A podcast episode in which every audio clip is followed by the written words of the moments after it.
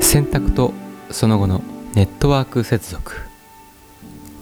こんにちは、瞑想家の新妻正幸です。今回のテーマは選択とその後のネットワーク接続ということですね。この選択ということに関して、今回私はですね、二十四節気のうちの重要なポイントの一つである夏至というのがろくがつにじゅういちにちにあったので、このタイミングに合わせて東京から青森県の恐山というパワースポットに行くという選択をしました。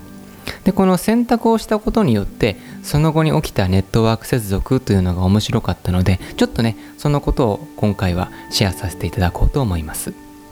恐山にまず行くっていうことなんですけど、まあ、これは実は誰にも言わないで、えー、恐山に行こうと思ってたんですけども、青森にですね一人だけ知り合いがいたんですよね。で、それは私のこう瞑想をねあの一緒にこうやってきた友人だったので、まあ、その方にだけ事前に連絡をしてました。あの明日、えー、恐山に行きますんで、あのよかったらその恐山に行って戻ってきた後の、まあ、時間ちょっと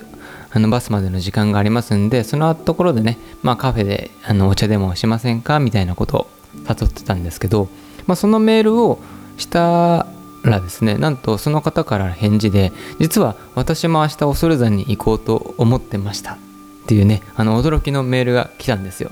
で、まあそういうことだったんで、まあそのままね、じゃあそしたらじゃあ一緒に行きましょうっていうことで、私は青森県はその、まあ、今週が初めての体験だったんですけども、青森県に初めて行って、でその地元の方と一緒に恐山に行くっていう、非常にスムースであの快適なこう恐山、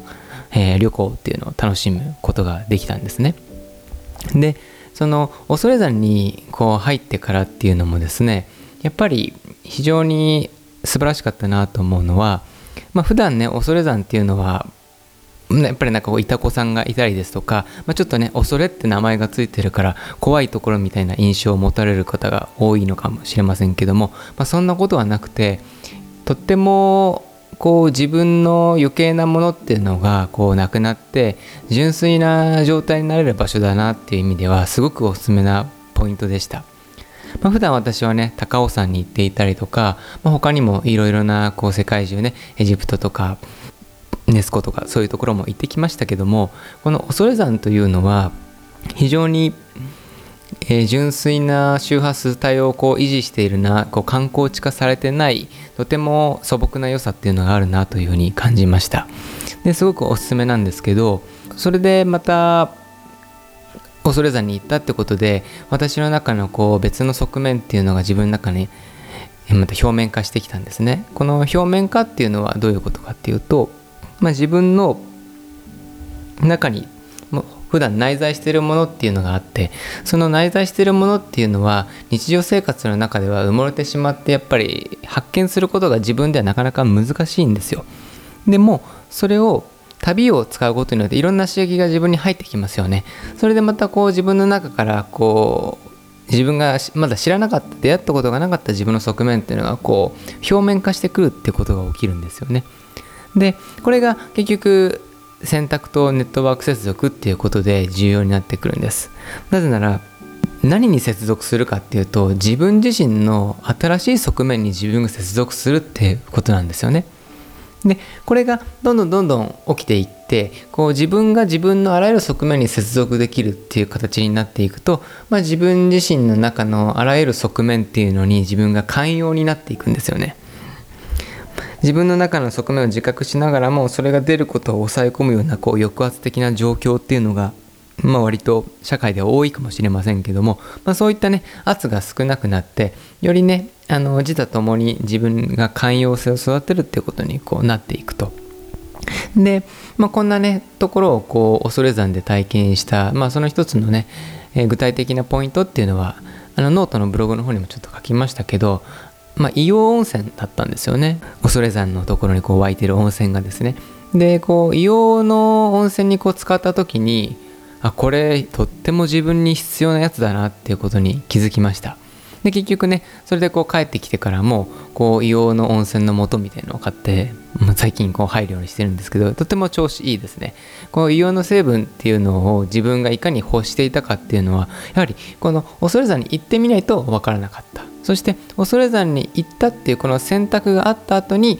自分自身の内側にもともと内在していたそのバランスさせたい成分っていうのを明確化することができたっていう、まあ、こういうことなんですよね。まあ、このようにして自分自身のネットワークっていうのがこう接続されていくんですけど、まあ、さらにですね、まあ、この後もう一個面白いことがあって、私の瞑想のね、えー、今受講していただいている方っていうのと、まあ、いつもオンライン上でこう Zoom つないでやってるんですけど、まあ、たまたまねある方がこうつい昨日ですね、こうズームつないだら、あのいつもとこう後ろの背景が違ったんで、今どちらいるんですかって言ったらですね、弘前にいるって言うんですよ。まあ、青森のね、青森駅と弘前って、まあ、ちょっとしか離れてない、ね、青森県内の弘前ですから、あの普段はねその方はもっとこう信州の方にいらっしゃったりするんですけど、まあ、突然こうなんか出張で弘前にこういることになってて、で、まあ、私がねあのつい最近恐山に行ってたっていうことをこうオンラインでしてたんで、あの驚きましたって話で、でその方もね、まあ、そういう私とのそのセッションがあるんで、まあ、そのままその次の日、えー、恐山にこう行くことになったっていう形で、こう自分が一つの選択をすると、まあ、その波及効果っていうのはこう自分の関係者にこうどんどん広がっていくんですよね。で自分の関係者もその恐山っていうことを意識しだして、でそのようにして、まあまあ、硫黄温泉に入るってことでもいいですし、より自分自身の今まで知らなかった側面を再発見できるっていう、こういう機会が、えー、やってくるっていう形で、もしね あのあなたが今どこかに行きたいなとか、まあ、この実際にスタンド エフエム を聞いた段階で、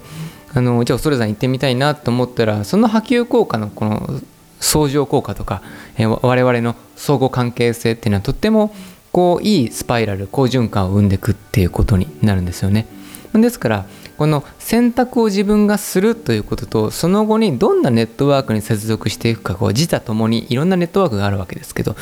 まあ、それをねこう意識してどんどんねこう旅に行ってもらうと、まあね緊急事態宣言も明けてちょっとね動きやすい雰囲気になってきてると思いますから、ぜひですねいろんな自分が行きたいところに思いっきりこう行っていただくっていうことがいいと思うんです。でその時にねいってんだけ私のところでアドバイスがあるのは、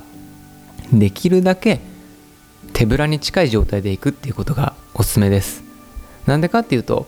日常的に必要なねものっていうのにこう囲まれてるから、その自分の中のものの新しい新発見ってのはできないわけなんで、新発見をしたいっていうことはできるだけこう手ぶらで、あの鎧をまとっていかない方がねやっぱりいいんですよ。全身全霊でこう丸裸でその現地に飛び込んでいく、まあ、そうするとご自身の中にあるまだ知らなかった、まだ内在していて埋もれていた自分自身の新しい可能性っていうのを発掘する機会が訪れやすくなるかなと思います。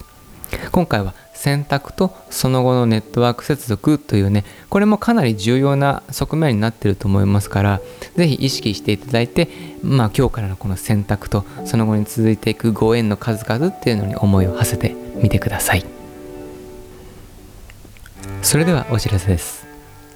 今回の風の時代と中庸メンタリティチーム瞑想セミナーは、れいわさんねんしちがつなのかの水曜日の夜はちじからじゅうじの間に行います。このさんねんほど続いているセミナーなんですけども、内容は風の時代に特化した意識の持ち方、視点の変容のさせ方、そして今後の人生の伏線を回収していくというライフプランについてのセミナーになっております。今日のこのポッドキャストを聞いていただいたり、何かしら感じることがあるなと思う方は、ぜひ、えー、下のリンクの方からこの風の時代のセミナーに参加してみてください。また今回の恐山に関することは別途ノートにも記事を書いておりますから、そちらの方も参照していただいてお楽しみいただければと思います。それではまたお会いしましょう。